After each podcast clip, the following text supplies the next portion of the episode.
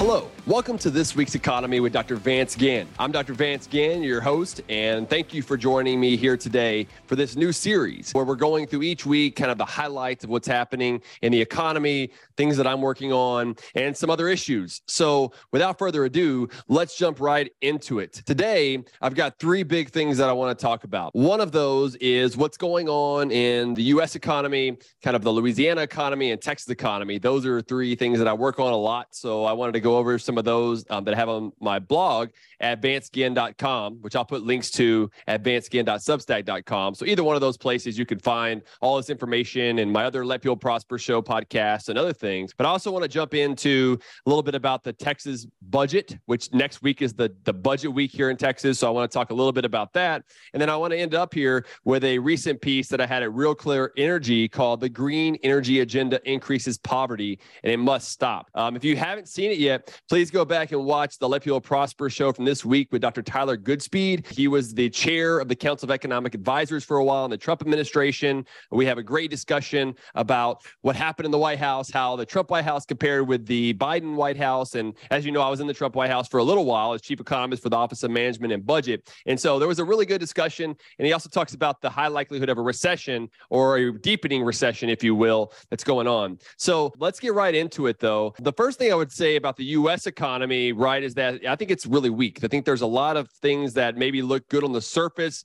Um, but underneath the surface, there are there's a lot to want out of what's going on in the economy. One of the key points that I've made is that average uh, hourly and weekly, but weekly earnings are down for 23 straight months when you adjust them for inflation right? And so this is something that we really need to look at as inflation continues to roar. In other words, inflation is running hotter. It's it, it's running at about 6% right now for CPI inflation. So it's running faster than average hourly earnings, which are running around 4%. So that 2 percentage point gap means that you're not able to buy as much as you were just a year ago. And that's been happening now for nearly 2 years, 23 months, essentially since Biden got into office and then they passed the American Rescue Plan Act. When you put that much money in the economy from excessive government spending money printing by the Fed. What do you expect?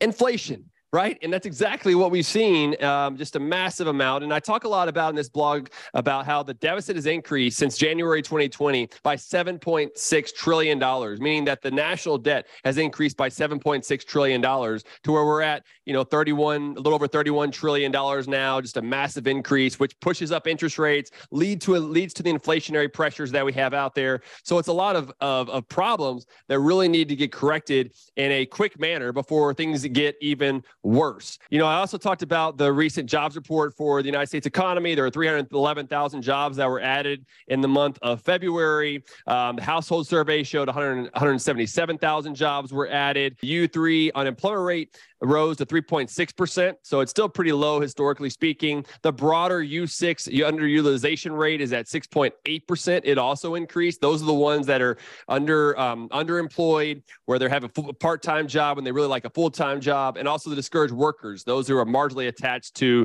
the workforce. When you look at the labor force, you know, participation rates and, and, and things of that nature, you know, you can start to see where where there's there's a lot to be wanting out of this situation. Um, even when you look at the the prime age group, the 25 to 54 year olds, they're about back to where they were before the pandemic of February of 2020, but not but but they haven't really increased much more than that. So that's kind of a good sign that we see there. But the overall labor force participation rate is still down some as people have dropped out. So um, that's contributing to a lower unemployment rate than otherwise. And you know, uh, there's been reports that show about three million more people would be in the labor force had it just been back to where it was before February or in February of 2020. So there's a lot to want there. Um, there's a new GDP number for um, the fourth quarter of 2022. It also showed right around a little bit less than three percent.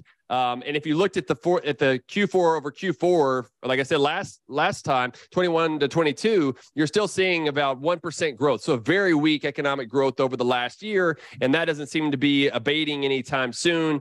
Um, you know, a lot of this is from excessive government spending and and too much government intervention in the economy. And so what I've been recommending is that we have a pro growth path right? Cutting spending, um, cutting regulations, cutting taxes. That's really what we need to do to reduce government at every level, not only the federal level, but the state and local levels as well. Uh, reject new spending packages. I think we need a responsible American budget, one that really um, uh, reins in government spending to no more than population growth plus inflation. Should be even less than that, really. But we need a spending limit, a fiscal rule to really rein in government spending over time. And we also need a monetary rule. We need something like the Taylor rule that keeps interest rates, you know, the target interest rates from growing too rapidly um, or, or more aligned with what the economy suspects with inflationary pressures compared to looking at the unemployment rate. And, or, you know, the money growth rate rule would also be good, something along those lines that really reins in government spending overall. Um, and we need return to work policies. We need to get rid of a lot of this um, welfare without work. We need back to workfare that happened during the Clinton administration, where a lot of people started getting back to work um, and because look, we want a, a, social safety net system that supports people while they're working, if necessary. But we don't want a situation where people are dependent and reliant on these programs without getting to work and building a career and finding a pathway to long-term self-sufficiency, which a lot of my work is done on the Let People Prosper sort of issues that I work on each and every day. So the U.S. economy still has some work to do. I also did a post here on the Louisiana economic situation. Look, I mean, the Louisiana's economy again again looks good on the surface, but when you start peeling back the layers, there's still a lot that's needed and, and desired within the within their economy. Um, the unemployment rate's at 3.6 percent, so that matches the national, the U.S. unemployment rate in February of 2023. Um, their but their employment to population ratio it's a little bit above where it was in February of 2020 along with their labor force participation rate but it's still well below where it was in June 2009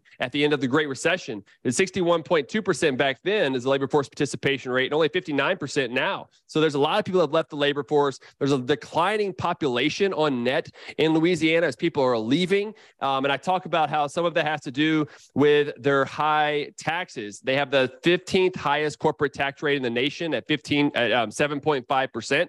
They also have a relatively high income tax rate of 4.25%. But the problem with both of those tax structures is that they're progressive income taxes, meaning they go up as your incomes go up. And that leads to less productivity and growth and incentive to stay. So people leave and they flee. Um, and so the work that I've been doing at the Pelican Institute in Louisiana is called the Comeback Agenda, where we need to modernize the tax policy and budget responsibility in Louisiana, where they have a flat tax that's on a path to zero, meaning eliminating income tax, eliminating the corporate income tax, and really put in a better in place a better spending limit based on population growth plus inflation of a responsible Louisiana budget. That way, they can spend within the confines of the average taxpayer's ability to pay for government spending, and then that will lead to lower tax burdens, uh, lower regulatory burdens, and other things, um, and and allow them to improve over time. Another big part of this is to make sure that we give every kid a school that fits, whether in Louisiana or other states. They should be passing school choice. I think that's a huge part part of getting people out of poverty.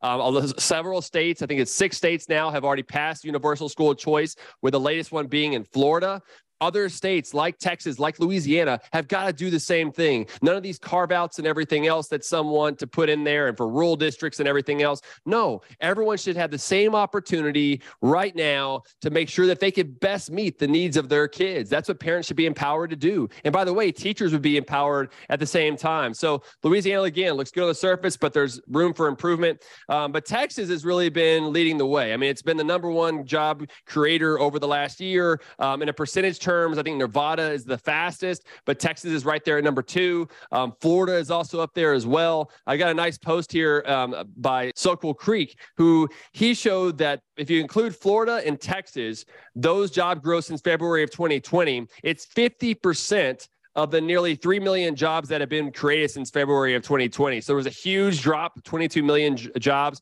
um, during the shutdown recession. And then it's come up. It got back to about zero in the middle of, of last year of 2022. But driving the way were Florida and Texas. Again, 50% of the jobs, one out of every two jobs have been added in these two states that have three out of 10 of the population of the United States. Just quite remarkable what's been going on. Um, and so I think there's a lot still that needs to be done, even in Texas, where the labor force Participation rate is a little bit below where it was in February of 2020 of 63.7%. Employed to population ratio is 61.2% compared to 61.6%. Unemployment rate of 3.9%.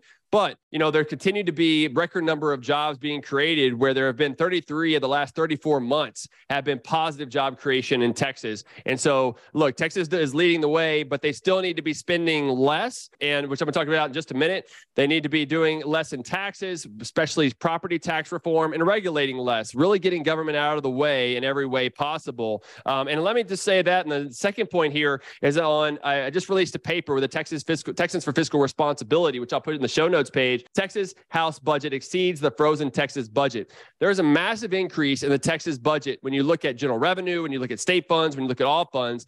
Whether you're whether you're adjusting this for population growth plus inflation or saying no growth at all in the budget, this is a massive increase in the budget. The general revenue funds is up from appropriations of 2021 to appropriations of what they're proposing in this 2022 20, uh, 24 25 budget because we have a biennial budget here in, in Texas. Um, the growth rate of just general revenue is up 14.9%. All state funds, which is general revenue dedicated funds, general revenue funds, and other funds, up uh, is up 21.5%.